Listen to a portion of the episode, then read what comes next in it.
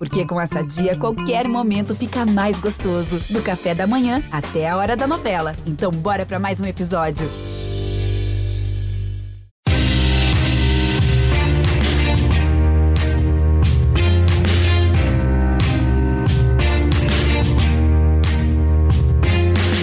Olá, ouvintes do GE, eu sou Rodrigo Capello e este é o Dinheiro em Jogo.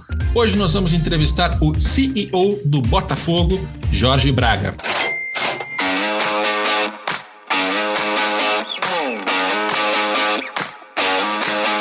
Como eu já disse na introdução deste episódio, nós temos aqui hoje a participação do Jorge Braga, executivo-chefe. Acho que essa é a tradução mais próxima dessa sigla para um termo em português, é o profissional mais alto na estrutura, né, evidentemente profissional, seja de uma empresa, seja de um clube de futebol, nesse caso do Botafogo. Bem-vindo, Jorge. Bem-vindo, Capelo. Prazer falar contigo, com a sua audiência, com seus telespectadores, com seus ouvintes. Prazer grande. Obrigado pela oportunidade. E para me ajudar a entrevistar o Jorge, eu tenho Vicente Seda, repórter do GE e meu colega de cobertura na editoria de negócios no esporte. Tudo bem, Seda? Tudo bem, Rodrigo. Prazer participar mais uma vez. Jorge, tudo bem? Prazer fazer essa entrevista contigo. Da mesma forma, Seda. Assim como o Capelo, sua, sua fama lhe precede. Muito bem, espero que minha fama seja boa. É, a gente vai falar nesse episódio de, de finanças, de administração, de futebol, é, de Série B, de Série A, de SA ou SAF, vamos entender melhor essa história. São assuntos que a gente vai tocar, mas eu acho que a gente pode começar. Eu vou até começar com uma pergunta quase pessoal. Ela não é exatamente pessoal, mas ela é quase pessoal, Jorge. Você está aliviado? Você está feliz? Está contente? Está é, eufórico? Como é que está o seu momento pessoal nesse ano que é um ano muito difícil, né? O Botafogo na Série B tem várias dificuldades que já estariam lá na Série A mesmo, mas na Série B foram maiores. E eu não sei, qual é o seu sentimento aí depois do título e de garantir a volta para a primeira divisão de um projeto que começou muito bem? É, sem dúvida, é, tudo no Botafogo é muito intenso. Né? E, e, é uma mistura disso tudo mesmo, né? De, de alívio, no sentido de que a gente viabilizou uma etapa importante, que é o acesso para a Série A, né? É, especialmente pela questão é, da contribuição financeira, da relevância da marca, da expectativa da torcida, né? a parte racional e emocional. É, mas, mas a gente é, continua no caminho. Esse não era o único objetivo. Né? É, o Botafogo tem o acesso é, de volta à elite, era uma pedra enorme, gigante, mas não é a única. E, um, especialmente agora, Capelo, eu, a minha visão é assim de otimismo, mas com o pé no chão. Porque, de verdade, até maio do ano que vem, a gente continua na Série B em relação a receitas. As receitas de transmissão só vêm a partir de junho. Então, esse é o período, que eu diria, de maior desafio, porque as pressões são naturais da torcida, a pressão de ter um time competitivo para jogar na Série A é importante, é, mas os nossos desafios financeiros eles estão cada vez mais agudos. Né? A nossa realidade financeira não mudou, mas a nossa responsabilidade aumentou. Ao invés de disputar a Série B, que foi uma das mais né, concorridas, mas a Série A é outro departamento. Então, eu diria a você que é, a noite é mais escura antes de amanhecer. Os próximos meses me parecem que vão ser mais difíceis ainda do que os desse ano. Mas eu enxergo isso com com otimismo, né? Eu faço questão de, de dividir esse otimismo com o meu time. Já entrando então nessa questão dos próximos meses aí, é, é, tá no plano para os próximos meses, aliás, para o próximo mês, segundo a previsão lá da, da XP, como a gente falou com, com o Pedro Mesquita, o Botafogo já se tornar empresa e já se partir para a procura é, aí de um investidor no, no exterior. Em que pé está isso, Jorge? Como é que como é que está isso dentro do clube? É, como é que estão essas conversas com a XP, porque é, o prazo está bem em cima, assim, e como você falou, os próximos meses serão complicados. Deixa eu dividir isso, como diria Jack, pão por partes. Primeiro, esse conceito da Botafogo SA não começou com a minha chegada, né? Isso é uma decisão estatutária que foi tomada em dezembro de 2019 em Assembleia. O próprio conceito da separação dos ativos e captar dinheiro para enfrentar a dívida, para investir no futebol, sempre foi o conceito da Botafogo SA. O Botafogo foi um dos primeiros clubes a falar e discutir isso de forma muito madura, o que eu acho é um ponto fundamental. Né? Tem uma maturidade política que acontece no estatuto, entre os conselheiros, entre os sócios, e o Botafogo foi o primeiro, que eu saiba, dos grandes até essa discussão. Então, é, paralelo a isso, né, tem um outro tema que se mistura, que é, o, que é a lei de modernização do futebol, que é a lei da SAF. Né? Essa lei, em conceito, ela é muito parecida com, até porque o Botafogo participou da elaboração da lei, com o que a gente vem discutindo há muito tempo. Né? Cria uma entidade com governança forte, é, faz um, uma cisão dos ativos do futebol para essa entidade e uh, capta recursos através dessa entidade para poder fazer frente ao endividamento, que é gigantesco, e poder investir no futebol. Então, esse, esse, o Botafogo vem cumprindo isso passo a passo. Há dois anos atrás discutiu conceitualmente, politicamente, estatutariamente isso. Vem evoluindo nesse desenho, mas o que, que mudou? Mudou a chegada da lei de modernização, a lei da SAF, e mudou a questão do trabalho de casa. Qualquer conversa com o investidor, para você mostrar que o PowerPoint, o Excel e o PowerPoint funcionam, a primeira pergunta é quem é o time que está tocando, no conceito de gestão, me prova que você é capaz de fazer o trabalho de casa, né? me mostra o número que você está fazendo. Isso mudou muito é, esse ano. Então, é, nesse sentido, e por isso que, que e esse alinhamento entre a maturidade política a segurança estatutária, que já estava no estatuto, mais a segurança legal da lei, mais o trabalho de turnaround de gestão que a gente vem fazendo, né? e, com, e com abundância de recursos no mundo, né? Isso, isso culminou no, processo de, de atração da XP para fazer esse, esse para buscar um sócio para o Botafogo. Então, a gente continua marchando na questão de enfrentar o caixa, resolver as receitas e despesas, enfrentar, estruturar a dívida, e fizemos aí a, solicitamos a centralização das dívidas trabalhistas e civis, é, estamos enfrentando as dívidas tributárias também, e, e, o passo seguinte, que sempre foi o planejado, é captar um, um investidor para poder agilizar esse processo. Mas esse cronograma de transformar o clube em empresa está mantido para dezembro ou, ou não? Ah, vamos lá. A, a constituição da SA da SAF vai acontecer esse ano. Ah. Né? Isso está muito claro. Inclusive, essa semana a gente começou, nós estamos com o BMA, que é um escritório grande, né? o Chico Busnik também é um grande botafoguense, é, desenhando o estatuto e as regras é, do, da, da, SA. Vai acontecer esse ano. É, mas mas é, um, é um processo que vem acontecendo passo a passo. Era exatamente o que eu ia foi... perguntar, é, que, em relação ao, ao prazo, né? E está tá respondido. Até porque não é rápido abrir uma empresa, conseguir os investidores, fazer todas as renegociações, não é um processo que a torcida deva esperar para da noite para o dia, né? Eu tenho muita preocupação com isso. Primeiro, porque tem um, um pouco do meu perfil pessoal, Capela. Assim, eu, não, eu gosto de prometer menos e entregar mais. Segundo, porque esse assunto foi, foi tratado muitas e ele gera uma ansiedade muito grande, né? Tem muita expectativa, né? desde um time inglês que encontra um sheik árabe, é, é, um, é, uma realidade diferente dessa de um time brasileiro, né, com compliance, com as dificuldades com esse endividamento, procurando um investidor. Então, é, essa, essa questão do, do, tempo ele é muito sensível, o que e pode e pode variar bastante. Então, eu não faço muitas previsões de tempo, eu estou mais preocupado em manter um ritmo de execução passo a passo. O Botafogo tem pressa, é, mas não pode mais errar, sabe? Nesse processo. Então a gente vem tentando fazer algo é, bem construído, passo a passo.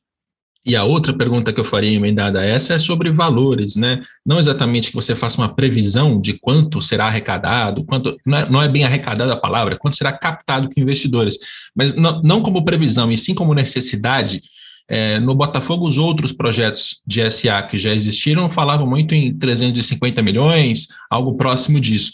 Vocês é, ainda trabalham com esse mesmo valor? Precisa ser mais, precisa ser menos? O Capelo, isso é uma das coisas confidenciais da casa. O que eu vou te dizer é que a gente contratou uma consultoria e fez um valuation próprio, né, para não ter uma discussão externa, ah, quem é que vai trazer, quanto é que nosso ativo vale? Isso, isso para nós está muito, muito claro. Né? Inclusive, nesse processo agora que eu tenho conduzido, a gente envolve também, por exemplo, o Conselho Fiscal, que é um dos órgãos né, de controle. Então, é, desde a contratação da XP, a discussão do valuation, exatamente agora a minuta da SAF, né? a ata de constituição, que ativos a gente faz o drop-down, como é que faz essa cisão, tem sido acompanhado pelo Conselho Fiscal. E você tem razão, não é da noite para o dia, porque tem que fazer direitinho. Você começa separando uma unidade de negócio e futebol, como é que isso vai se comportar. Uh, parte desse exercício a gente fez no plano de credores. Eu vi que você olhou lá o nosso trabalho e tal. Então, tem um business plan forte, bem estruturado por trás para apresentar uma proposta de pagamento de credores e também uma proposta de valorização dos ativos. A gente entra para falar da, do RCE, né, do regime centralizado de execuções e da situação financeira atual num instante, mas só para a gente zerar, zerar esse assunto da, da empresa, uma coisa, tá. é, entre SAF e SA, com a instituição, né, com a, com a instituição da lei, agora é SAF, né? O plano já não é Isso. é mais de uma sociedade anônima. Não, perfeito. Era uma decisão estatutária e agora é uma lei, né? É a letra da lei. Então é, uma, é a SAF, é a SA do futebol. Legal. E, e, quanto ao modelo, é, antes o que se falava era de que o Botafogo abriria uma empresa, poderia ser uma SPE com um tempo pré-determinado, 30, 50 anos, renováveis por mais um, um tempão também. O futebol é todo transferido para essa empresa e essa empresa passa, a, a, ela é vendida parte dela ou inteira, não sei, para um investidor estrangeiro perdão, para o investidor. O papo do estrangeiro veio com a XP depois. A própria XP foi quem trouxe isso à mesa. O modelo ainda é esse? Teve algum, alguma mudança é, substantiva em relação a é, para lá, para cá? Se é, enfim, que tipo de investidor, que tipo de estratégia, e mesmo dessa modelagem? Não, o modelo é, é, é, basicamente o mesmo. O que, o que a gente enxerga é que existem mais de um perfil de investidor. Né? Então, que tipos de, de, de dinheiros é, se sentem atraídos por esse projeto? Tem um investidor estratégico, é alguém que já opere um clube ou mais de um clube fora, que queira uma posição estratégica no futebol, no Brasil, na América Latina, né? É, e nesse sentido, tanto de operador mundial quanto empresas de investimento, tem essa figura da SPAC, que são né, o Special Purpose Acquisition Company nos Estados Unidos, que empilham clubes, fazem uma hold, faz IPO.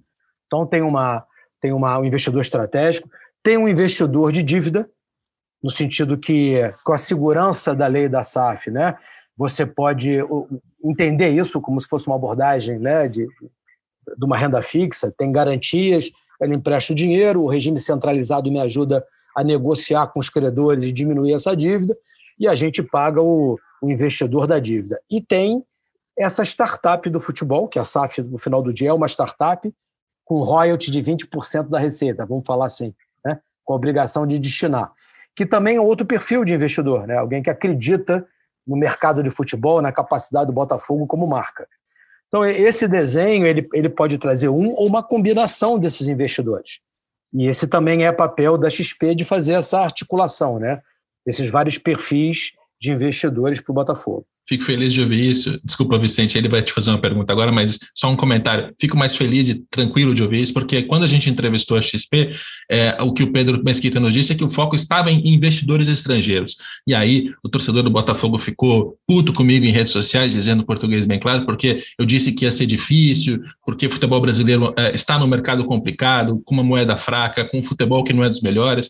Enfim, é bom saber que o foco é, não está em um tipo específico só, né? Pode ser um investidor estrangeiro, pode pode ser um botafoguense, ilustre, pode ser alguém que está buscando um negócio dentro do futebol brasileiro que não, que não venha de fora, enfim, é bom deixar as, as possibilidades abertas. Perfeito, exatamente. Jorge, só para completar esse tema, é, como você estava falando, tem aí 20% da receita é, que são bloqueados especialmente por pagamento de dívidas. Isso para o cara que, tá com, tá, que o Botafogo está devendo é bom, é uma boa notícia, mas para o investidor pode ser complicado porque a dívida do Botafogo é muito alta. Então, como que se faz para tornar isso atrativo para o investidor? Em quanto tempo se estima que ele se livre né, dessa mordida na receita? Como é, que é, como é que é esse plano? Como é que vocês fazem isso? O que diz a segurança da lei é que você tem que endereçar 60% das dívidas trabalhistas e cíveis nos primeiros seis anos. E aí você destina 20% da receita. Em conseguindo... Aí alonga até 10, né? Depois. Isso, exatamente. Tem mais quatro anos, esse percentual cai para 15%, e você consegue ter mais quatro anos para endereçar isso. Agora, é, então, essa ordenação e a estruturação desse tempo, que são dez anos, ela é, ela é mais vantajosa do que, do que outros modelos, inclusive que estão previstos na lei, né? como, por exemplo, uma recuperação judicial. É, e isso e após esse período, essa esse endereçando essa dívida, esse é um gerador de caixa muito grande. Né? Essa SA que com essas receitas ele gera um retorno muito interessante para o investidor. Acho que é importante é, também lembrar que nada te impede, e mais do que isso, é a nossa visão, que nesse processo da estruturação da dívida, você capte o investidor exatamente para acelerar esse amassamento da dívida. Né? O regime descentralizado de execução, ele, ele dá uma forma mais, mais estruturada, ele privilegia os, os menores devedores, mas ele também te permite ordenar essa abordagem, de tal forma que quem quiser é, receber na frente ofereça um desconto maior dessa dívida. Então, isso permite, captando um dinheiro, um recurso, é, enfrentar esse endividamento de forma muito mais rápida, muito mais agressiva. Quanto mais rápido você reduz a dívida, né, mais você aumenta o valor da SSA. É um mecanismo conjunto é, e é um ciclo virtuoso. Agora, esse desenho ele tem obrigações muito fortes. É, quando você, o próprio regime de centralização, você apresenta a um juiz o teu plano né, de pagamentos, de credores. Nós estamos, por exemplo, nós vamos mostrar é, de forma auditável a receita que entrou para você poder recolher 20%. Ou seja, ele obriga uma formalização e uma, e uma governança é, que é a contrapartida do, do desenho de, de seis mais quatro anos. Né? Jorge, já entrando então agora na, na questão que está é, é, enfim, pipocando aí agora de fornecimento de material, é, essa proximidade com a Volt, como é que está isso? Está para fechar mesmo? Enfim, o que, que você pode falar para a gente dessa, dessa novidade aí? Olha só, eu, eu sou muito agnóstico. Eu entendo perfeitamente e respeito a opinião, a, a visão e os desejos dos torcedores. Né? É, e durante muito tempo existe uma correlação entre, entre marcas internacionais e a valorização de uma camisa. Mas isso tem mudado no mundo, né? no sentido que, vamos lá, é, numa ponta tem a marca internacional com, né, com, uma valor, com um patrocínio clássico né, de material esportivo, na outra ponta tem iniciativa de marca própria, que quando bem operada, quando bem executada, é muito mais rentável. Então, esses dogmas, eles estão. Eu tenho menos um viés disso e a gente faz uma, mais uma conta de retorno. E a nossa preocupação é, primeiro, valorização da marca do Botafogo, ter disponibilidade de peças, qualidade, variedade, né? ter um bom material de ponto de venda que possa fazer essa. e de, de material esportivo que possa fazer essa relação com a marca e, e com os torcedores. Então, assim, não tem, nós estamos analisando várias alternativas. A questão financeira é importantíssima para o clube né? e, e, e, marcas diferentes têm apetites e agressividade diferente fazer esse patrocínio. Então, não tem nada definido ainda, mas tem muita conta e negociação acontecendo. uma dúvida que eu tenho, Jorge, é a questão com a Bits dos fan tokens, é, enfim, como é que ficou isso? A gente ouve falar há muito tempo no, no, no Botafogo, que o Botafogo está conversando, está para fechar, mas enfim, como é que ficou isso? É, como é que está o Botafogo dentro dessas iniciativas digitais aí agora? É, é, tem alguma coisa realmente concreta já consumada não? É uma, é uma pergunta que dá para duas horas de workshop aqui não. sobre iniciativas e visões. Vamos lá. Qual é a minha convicção? Minha convicção é que as formas de relacionar com a torcida ela tem se transformado da mesma forma que o modelo econômico está sendo transformado com o digital. Então, mecanismos anteriores de ativação, de, de, de exclusividade, de benefícios, eles tomam uma outra proporção no mundo digital, que são, que são os tokens. Né? A diferença é que, é, se ele é digital, foi gerado numa, numa blockchain, ele é, um, é, um, é quase um certificado digital, é um token. É, fundamentalmente, além do charme da tecnologia, o que tem por trás? É um mecanismo de relacionamento, ativação baseado em escassez e exclusividade. É isso, numa plataforma digital. Para você poder ser um bom player, você tem que ter, primeiro, uma boa conversa com a sua torcida. Então, a gente vem fazendo esse trabalho de aproximação e, e com a chegada do Lane isso melhorou muito. Nós redesenhamos o programa de sócio-torcedor que é exatamente para ativar a nossa massa de torcedores, captar um perfil mais jovem, mais digital. A gente tem tido uma penetração e uma, e uma interação nas mídias é, que, que, é muito, muito boa, a gente tem a melhor é, indicadores de, de, de visualização, de interação nas redes sociais, e o, e, o, e o projeto dos tokens são outras ferramentas de receita não tradicionais. A gente tem dois projetos desses engatilhados. Né? Um que já foi anunciado é com a Bitsy, que também é a empresa que fez isso com a CBF, no sentido de fan token, que é esse token que te dá benefícios e interações específicas para o torcedor. E tem um outro projeto que a gente tem estudado, que é o do mecanismo de solidariedade, né, que é esse mecanismo criado pela FIFA para valorizar o investimento em atletas, que também tem uma forma de tokenizá-los. No final do dia, é um outro jeito de rentabilizar o relacionamento né, e a capacidade de ativar torcedores, além dos já tradicionais, de camisa, sócio-torcedor e tal. Agora, por que, que a gente a gente vem estudando e vem trabalhando isso, mas nossa convicção, a minha do Lenin, é que você precisa ter ativado a sua torcida para que esse produto decole. E isso tem acontecido, é, na nossa visão, tem acontecido de forma é, correta, e, e aí está é, tá chegando o momento da gente colocar os, os, as iniciativas de token na rua. Tem alguma que você possa adiantar, assim, já que esteja dessas primeiras que vocês vão fazer? Bits está bem adiantado. Os dois estão tão bem adiantados, né? E eu não, não vou contar, porque senão eu vou estragar a festa do Lenin, mas, mas eu vou te dar uma dica, né? É, tem acontecido no mundo inteiro essa coisa do interesse. Eu não sei se você já viu esse surprise box. Você faz uma assinatura ou compra alguma coisa, você não sabe o que vem dentro, é uma surpresa quando você abre, que é o mecanismo do, do entretenimento, da surpresa e da escassez muito provavelmente é nessa linha que a gente vai provocar a nossa torcida. Mas é, é teaser aqui por enquanto. Legal, e é uma boa ideia. E o Lenin, para quem. É lógico que o torcedor botafoguense, nosso ouvinte, já sabe de quem estamos falando, mas Lenin é o Lenin Franco, gerente de marketing do Botafogo, que veio do Bahia e é um baita de um profissional, já conheço há muito tempo e é alguém que é realmente notável. Tomara que esteja se dando bem aí no Rio de Janeiro, né?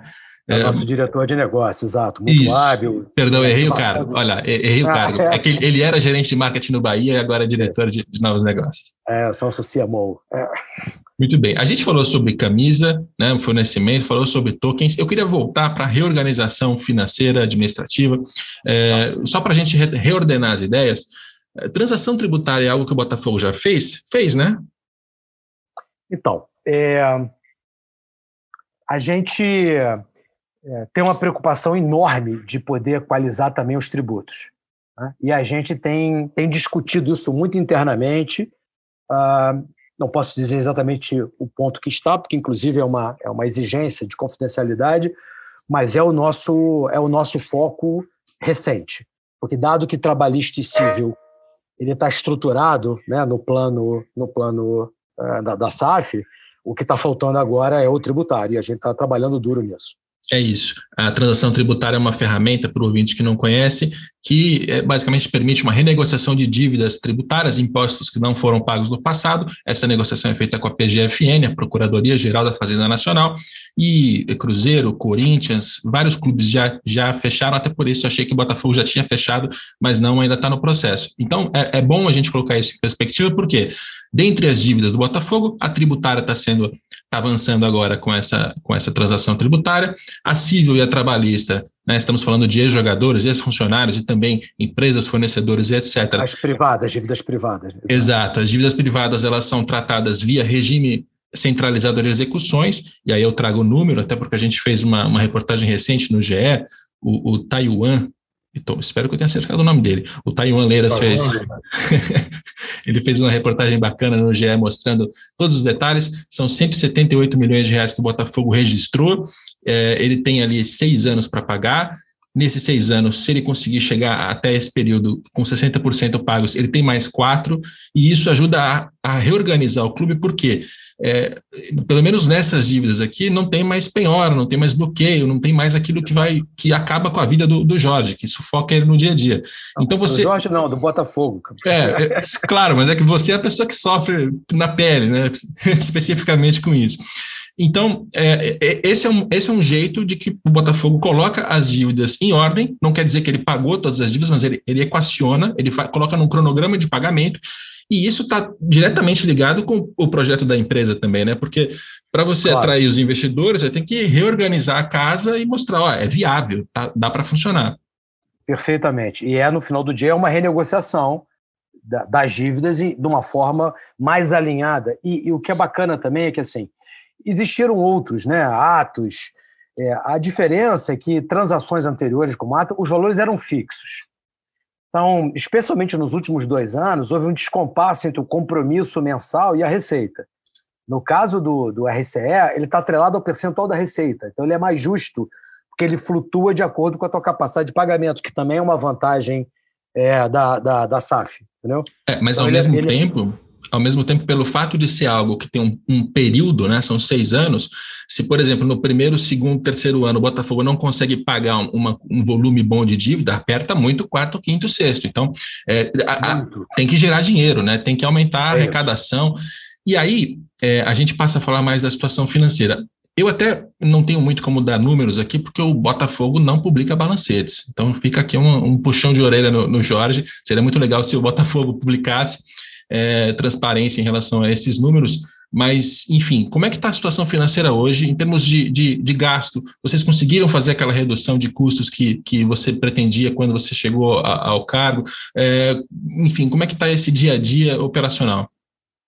Não, é, é sem dúvida a gente está evoluindo na questão da transparência, né? Quando a gente chegou a confusão era muito grande, o maior esforço foi colocar um balanço na rua, sem ressalvas.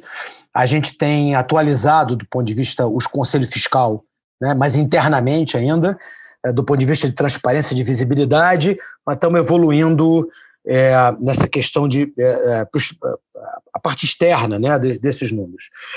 Um, uma prova disso, por exemplo, é o portal do, do plano de credores. Nós criamos uma página na internet, tem as regras de pagamento, tem o plano que está sendo publicado. Então, nós estamos crescendo nessa, nessa transparência ao mercado. Né?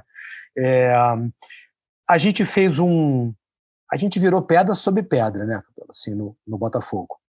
Então, nós revisitamos todos os grandes contratos, é, fizemos um esforço grande de renegociação, redução, todas as dívidas que não eram que não eram core e, e sem exceção, inclusive com a questão do futebol, né?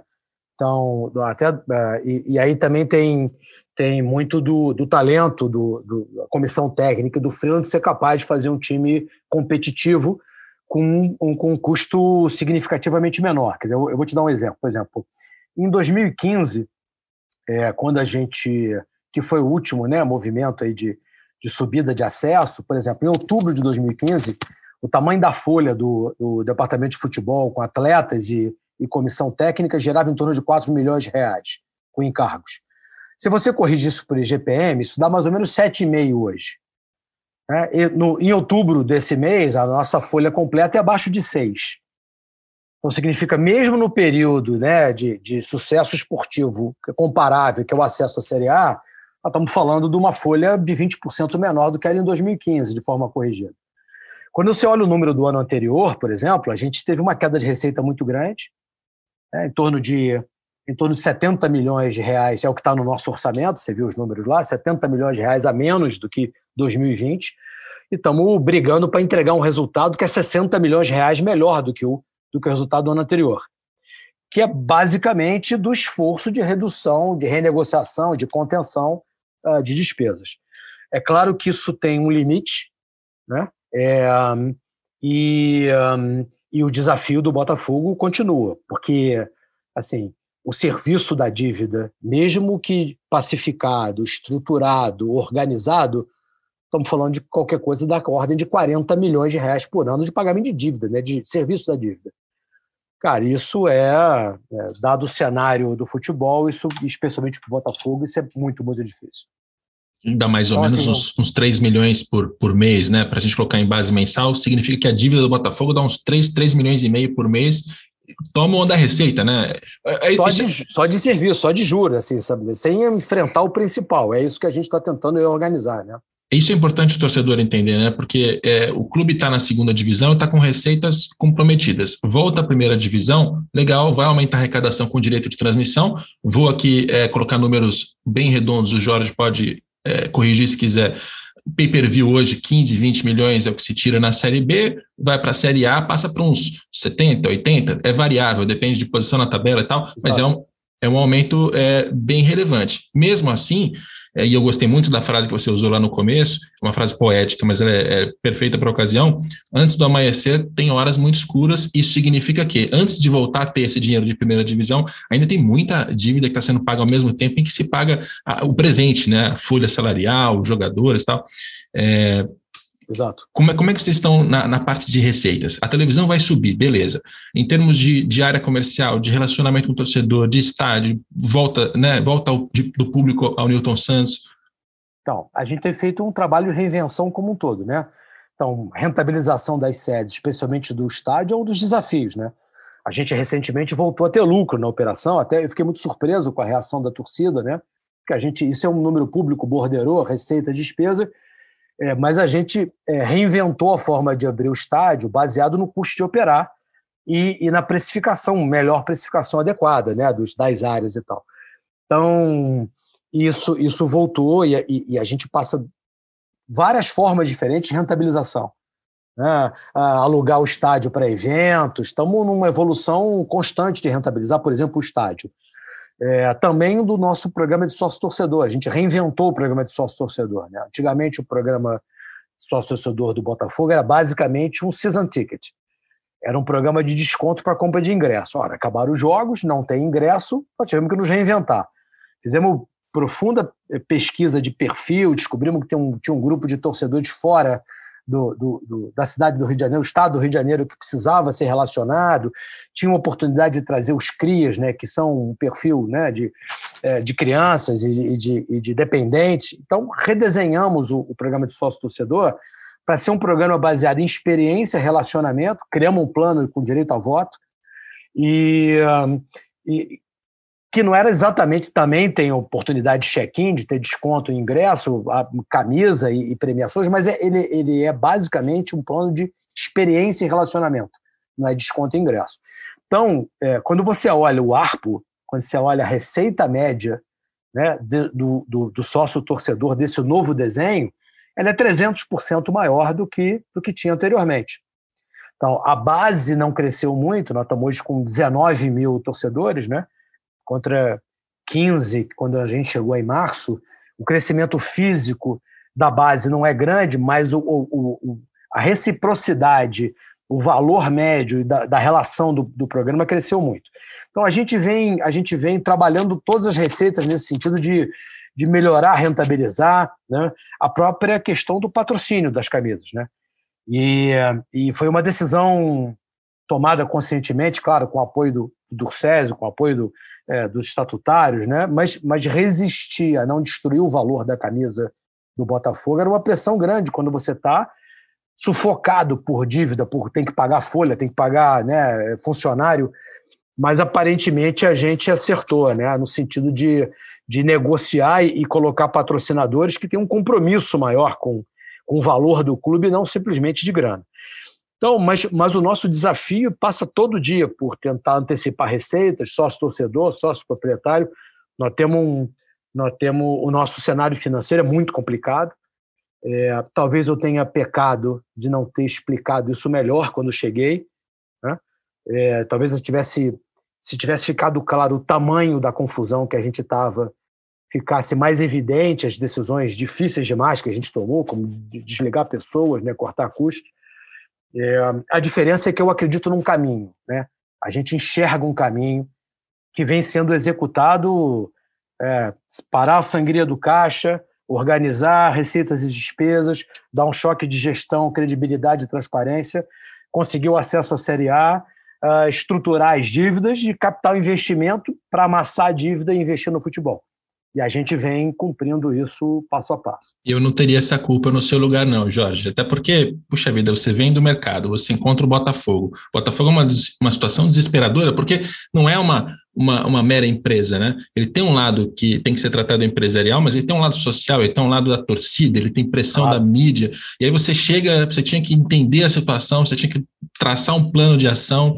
É, isso com futebol rolando, com Série B, é um cenário muito ruim. E mais, já tem jornalista para fazer esse papel de, de, de, contar a catástrofe, de ser pessimista, de ser cético. Eu já faço esse, esse, esse trabalho. Acho que você não, não, não tinha que que, que ter sido mais claro em relação a, enfim, problemas financeiros do Botafogo. Eu não, não, vejo nenhum problema nesse sentido.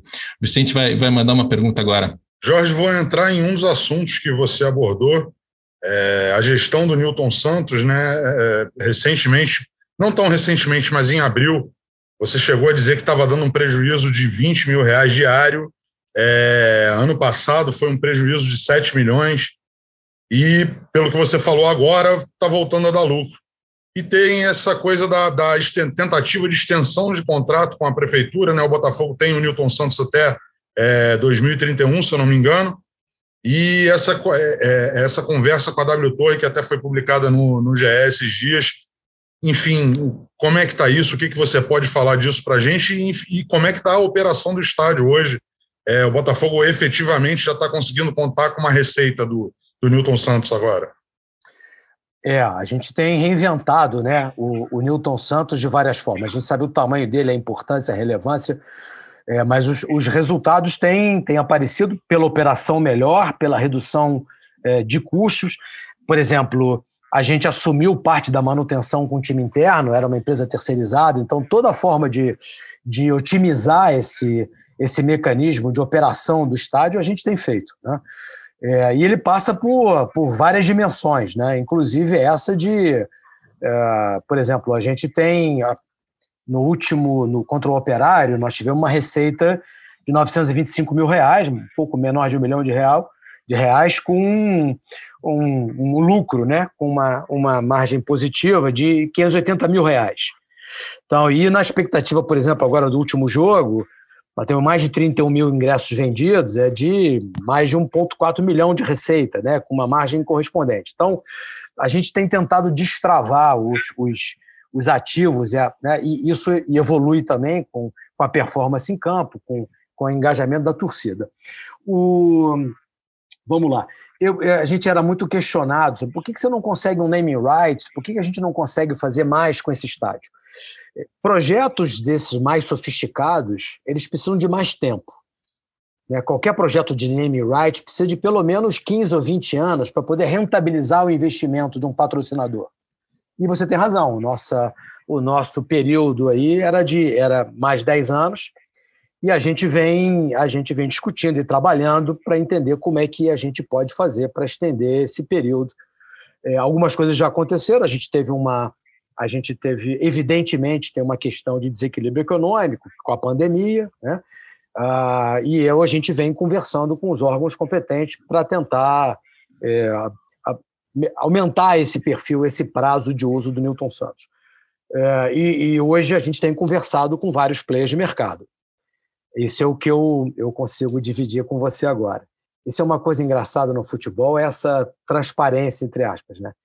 Porque todos nós estamos competindo pelos mesmos recursos, né?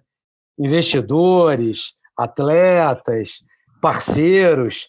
Então eu eu fico um pouco acanhado assim com essa algumas, algumas coisas que são ditas ou faladas. E eu concordo com o Capelo, a gente tem que dar mais transparência nos números e um pouco menos nas informações estratégicas como essa. Então, o que eu quero te contar é que a gente está trabalhando duro nisso, com muita gente, é o que eu posso dizer no momento. E como é que ficaria uh, o estádio Newton Santos dentro do desenho da SAF?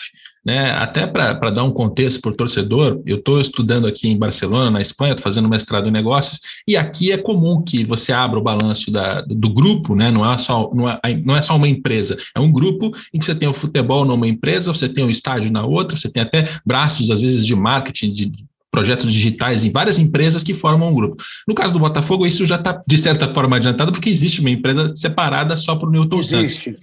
Existe. Como, é que, como, é, como é que ela Santos. cabe nesse projeto? Perfeito. A concessão do Newton Santos pertence a uma outra companhia do grupo, que chama-se Companhia Botafogo. E no desenho da SAF, o que faz? O direito de uso é apontado para a SAF.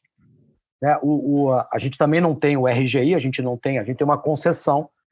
Né? Então, o que é apontado para a SAF é um direito de uso. Na SAF vão ter os ativos do futebol e os direitos de uso relacionados ao futebol. Sócio torcedor está lá, direito econômico de atleta está lá e o direito de usar é, o estádio, assim como o centro de treinamento, vão ser apontados para a SAF do. Inclusive está na, tá na letra da lei, né? Dessa, dos direitos correlacionados ao, à unidade de negócio de futebol. E essa companhia Botafogo, até por ter um CNPJ diferente, um caixa diferente, é, ela tem dívidas diferentes também. É, e, eu, e, eu, lembro, aqui de cabeça, não sei dizer números, mas estava numa situação financeira difícil. Teve até uma, uma ocasião em que funcionários do estádio protestaram, se manifestaram, disseram que não recebiam há muito tempo. É, como é que está essa, essa parte financeira, especificamente dessa companhia Botafogo? Não tem nada no Botafogo que não tenha uma dívida ou uma complicação jurídica, né, especificamente é o número público da companhia, são 49 milhões de dívida, mas também está sendo tratado no mesmo processo de reestruturação. É, algumas, é, algumas negociações é, com, com, transação tributária, outras de renegociação com o fornecedor. Estamos endereçando também da mesma forma. Jorge, eu ia te perguntar sobre essas iniciativas com participação direta da torcida. É, recentemente teve aí anunciada essa do Núcleo de Saúde Performance e tal. Isso é uma, uma estratégia que deve ser uma constante, é uma coisa pontual? Como é que vocês enxergam esse tipo de ação? Deixa eu te falar o que, o que eu acredito, né?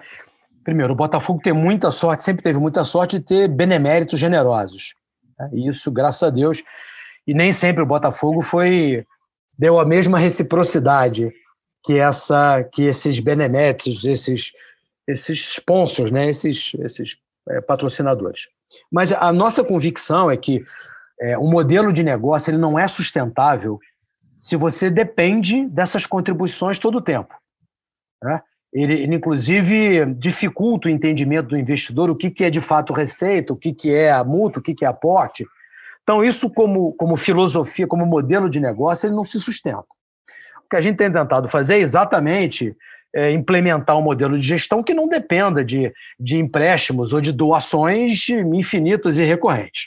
A gente, tem, a gente entende assim e tem tratado isso assim, até porque o grande mecanismo de relacionamento hoje é o sócio-torcedor. E vamos combinar que nada impede que o, o camisa 7 é, tenha 1,5%, 2% da, da torcida do Botafogo como sócio, né? Estamos falando aí, um número que pode chegar 30, 40, 50 mil uh, sócios torcedores, o que geraria uma receita muito significativa que certamente enfrentaria todos esses projetos. Então, é, ou seja, conceitualmente a gente acredita no modelo autossustentável, que não precise desse, dessa ajuda recorrente. Agora, existem projetos e projetos, né? Eu recebo, a gente recebe muito feedback da torcida, faz um pix, deixa eu colaborar, como é que a gente pode ajudar? Mas o fulano fez, o ciclano fez. Então, nós fizemos duas iniciativas né, desde que eu estou. Né? Uma foi um mecanismo para a chegada do, do Rafael, a gente, a gente conversou, renegociou, ele abriu mão de muita coisa, alguns patronos colaboraram com a, com a chegada dele, e agora nós estamos fazendo uma iniciativa formal, que é o Território Alvinegro, que é o Centro de Performance. Até para experimentar se essa provocação da torcida, deixa eu contribuir, deixa eu fazer o Pix, quanto é que disso vira de fato é, investimento, vira, vira retorno. Mas, de novo, são projetos pontuais. A gente não acredita nisso como modelo de negócio. Mas, por exemplo, agora para os primeiros meses do ano, é, como o Capelo tinha falado, a, verba, a receita de televisão ainda demora um pouquinho, o, o, Botafogo agora, nesses primeiros meses, vai ter uma dificuldade, mas, especialmente voltando à Série A, existe uma necessidade de reforçar o time. Dentro disso, a, a possibilidade de pedir contribuição da torcida para isso é, é, é, um plano, é viável para esse momento agora, não que seja para os próximos anos, mas para esse momento agora é um plano? Olha, nós temos, nós temos um desafio grande, né? E, o, e os ingredientes dessa receita são conhecidos. A gente vai ter que, que fazer um ajuste, né, ajustes pontuais no, no time que tem hoje, é, é, entender que o Carioca é, tem uma relevância relativa, né? Vamos ter que segurar esse, ah, o investimento até que chegue as receitas de transmissão e aí disputar o brasileiro de forma muito consciente, fazer isso cada vez melhor. Eu acho que tem, especialmente na questão de empréstimo, né, de mecanismos de.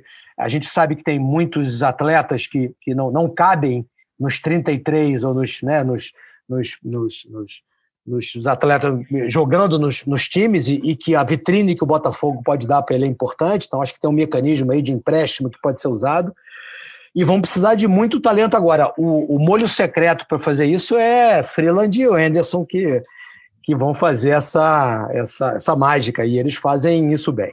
É bom que vocês começaram a falar sobre futebol, porque eu queria entrar exatamente nesse assunto. Eu não vou perguntar para o Jorge o que, ele acha do lateral direito, qual atacante tem que jogar, não é isso, não. mas é, é, em termos de, de, departamento de futebol, é, chama muito atenção a eficiência que o Botafogo teve nesse ano de 2021, porque é um clube que conseguiu, com menos, né, fazendo reduções, segurando o custo, controlando, conseguiu fazer mais futebol do que fez ano passado e conseguiu voltar ao mesmo tempo em que Cruzeiro, Vasco e outras equipes tradicionais e com folhas salariais tão, tão grandes quanto não conseguiram, até maiores, não conseguiram. Qual, qual foi a sua participação nisso? Quanto você tocou no departamento de futebol e como é que qual o segredo dessa eficiência botafoguense nesse 2021?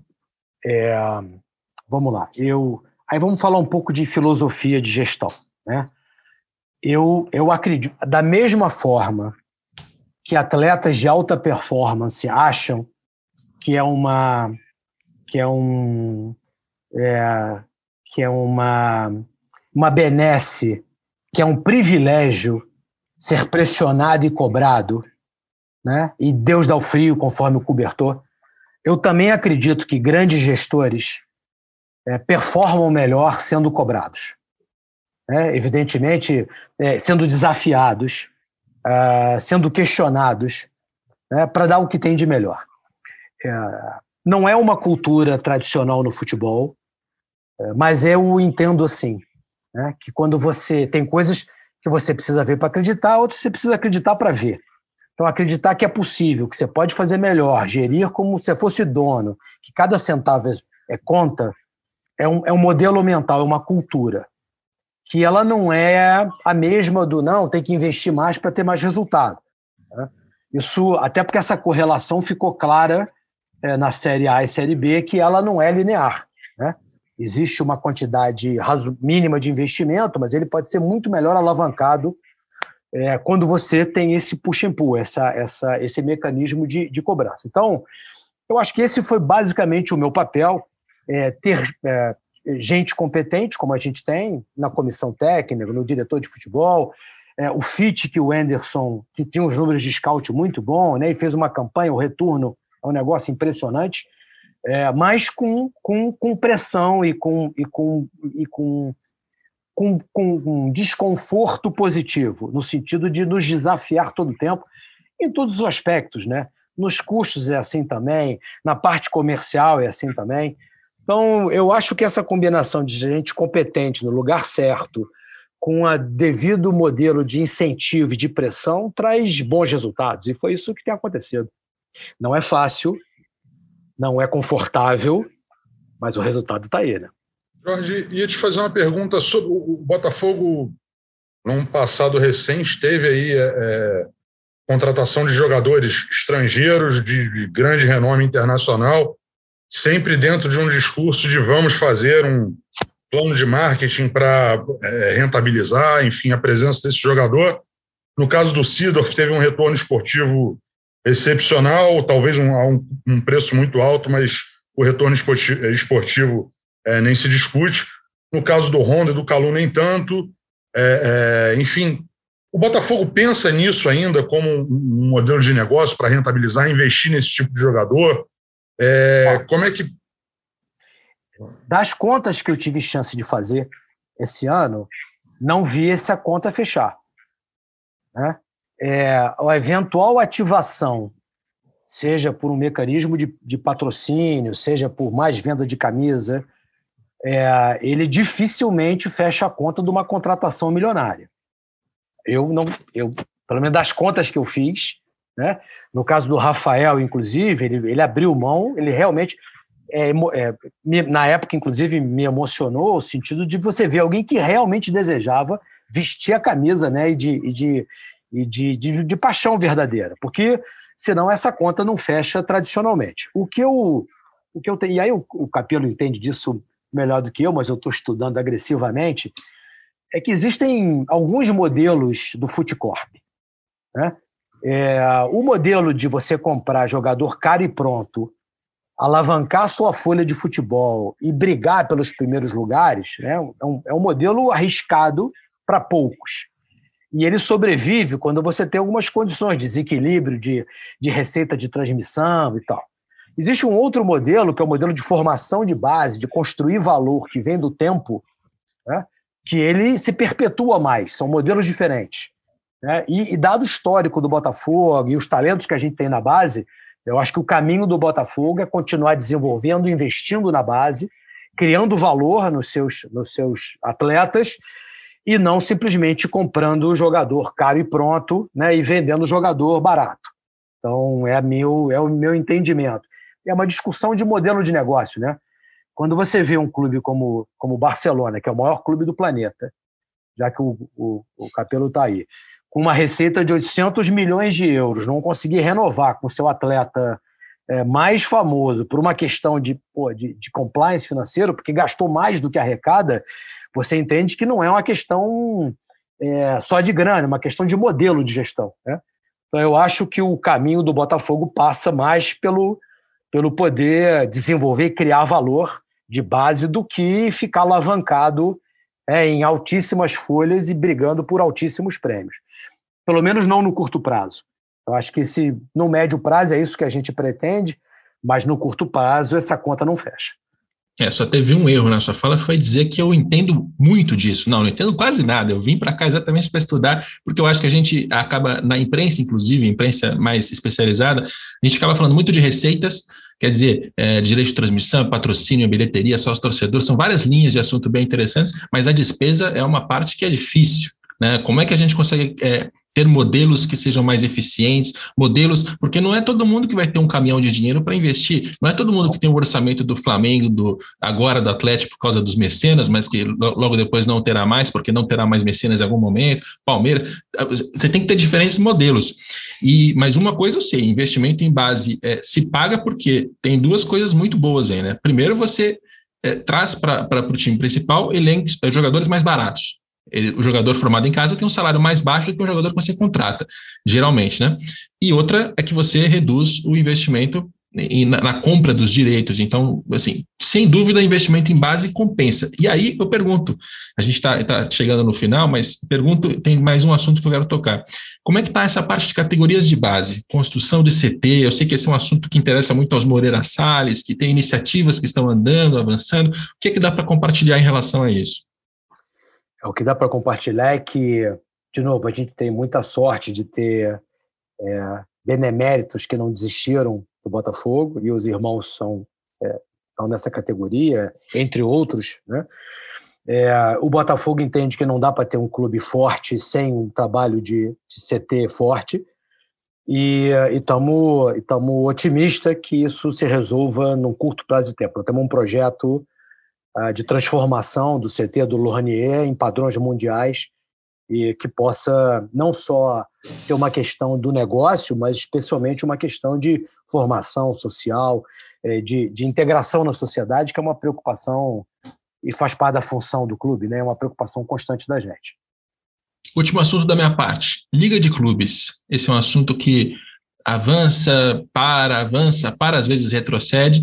É, como é que você está vendo essa união entre dirigentes, a chegada de alguns profissionais que têm propostas para tentar operacionalizar isso, de repente trazer um investidor de fora que compre participação na Liga Brasileira?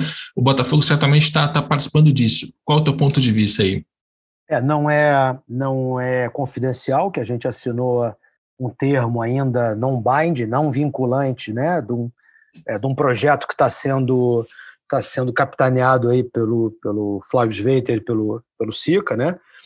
É, eu acho o conceito da liga muito poderoso. Vocês sabem que eu venho de uma indústria ah, que, que, que eu passei muito tempo, que é telecomunicações, que onde claramente existem assuntos que são comuns e os operadores se unem e outros são concorrentes. Então, a questão de, de ter uma, uma, um, um grupo em que negocie melhor direitos de transmissão, ele é benéfico. Quando você vê os números no mundo inteiro, né?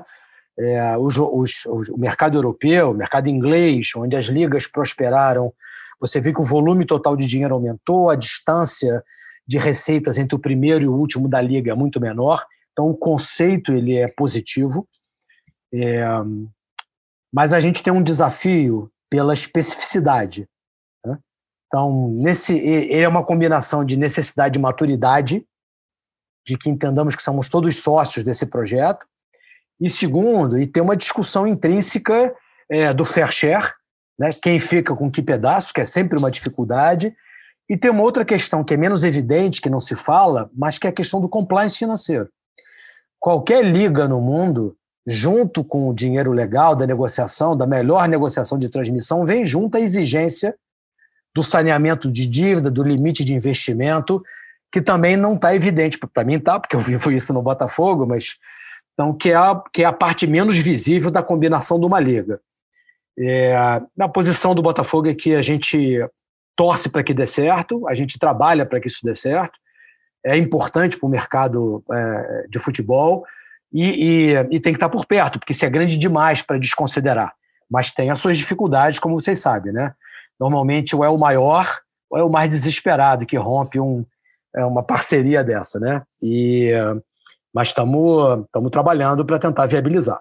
Essa ideia de, de vender parte, né? Na verdade, é quase aqui alugar, porque você é, é, por um período específico, né, um investimento. Essa parte, essa ideia de vender barra alugar uma parte da liga para o investidor que chega com grana, é, e aí, por exemplo, os planos que estão na mesa é de que um clube como o Botafogo pode receber, sei lá, 100, 150, 200 milhões de reais de imediato, que seria maravilhoso para ajudar na, na reestruturação das dívidas. Ao mesmo tempo, são receitas futuras que, que clube, os clubes, de maneira geral, deixariam de, de receber porque redirecionariam para esse sócio. Como é que você vê essa, essa participação? Porque isso é novo, não só no futebol brasileiro. Não, de novo, eu estou sob o NDA, né? Mas. Ah, é, é, é tem esse ponto também. É, NDA, só para deixar claro para quem está ouvindo a é gente. É um acordo um... De, de, confidencialidade. Exato, exato. Ou seja, eu estou fazendo uma pergunta que ele nem pode responder para caramba. É, mas o, o conceito é um conceito mundial, que é assim: você. Os clubes cedem seus direitos de transmissão ou parte desse direito para um campeonato ou mais de um. Isso é aglutinado num único lugar, num veículo de investimento que passa a ter uma gestão profissional, normalmente tem uma gestão, um CEO e uma né, diretoria que negocia e rentabiliza, na verdade transforma mais produtos, cria marca, cria outro empacotamento desse conteúdo e consegue um investidor para aportar e transformar isso numa grande empresa. Então você passa a ser sócio de uma empresa que tem esses direitos. Esse é o conceito no mundo inteiro e é, é assim que eu entendo que a gente vai caminhar também, é, o, é que dá para dividir com vocês no momento. Muito bem. Começo quase pessoal e termino também quase pessoal. Depois desse período agora, que é, eu acho que já, já deve estar mais aliviado do que no início da, da trajetória, é, como é que está a tua relação familiar, com amigos? Você conseguiu manter algum amigo nesse período? Porque imagina a quantidade de trabalho. É, é, enfim, como é que foi a tua experiência pessoal desse, desse primeiro, desse começo de, de jornada como profissional do Botafogo? É, o, o o desafio é gigante, do tamanho do Botafogo. Um, minha mulher brinca comigo que eu precisava de fortes emoções, mas eu, eu, como se diz no Botafogo, eu me sinto eleito, eu me sinto um, um escolhido por poder participar. Eu, eu, Capelo, eu queria a oportunidade de, de redesenhar, né? Eu não vim para o futebol tradicional, eu vim porque eu acredito que é o novo futebol, né? O da gestão, o da performance, o, o de modelos analíticos, do scout. Então, é, agora é um comprometimento grande pessoal. Eu não teria conseguido ser um apoio incondicional da minha mulher e da família. Eu ainda estou na ponte aérea, né? A minha família está em São Paulo. Eu fico parte lá, parte aqui. Mas tem, pessoalmente, profissionalmente, tem valido a pena. Muito, Muito. bem. Jorge Braga, CEO do Botafogo, obrigado pela participação aqui no, no podcast. É, não, é, não é praxe, mas eu queria dizer, porque não é, não é comum ao mesmo tempo, encontrar um, um executivo de futebol que fale tão claramente, sem fanfarronice, não deu aqui para gente nenhuma informação confidencial, não deu valores, prazos, coisas que costumam prejudicar no longo prazo, e ao mesmo tempo foi muito claro em relação a qual é o andamento de cada projeto, é, recebeu perguntas, cobranças, tudo muito numa boa. É muito bom ter, ter esse tipo de conteúdo aqui na imprensa, então obrigado pela participação. Eu que agradeço demais o espaço, a oportunidade e o carinho que vocês me trataram hoje aqui, de verdade. Vicente Seda, obrigado, meu parceiro. Obrigado, Rodrigo. Obrigado, Jorge, pela entrevista e, e parabéns pelo acesso. Parabéns e ao, Botafogo. E ao torcedor do Botafogo que está nos ouvindo até aqui, não sei se ficou bravo comigo ou não, saiba que meu papel é esse.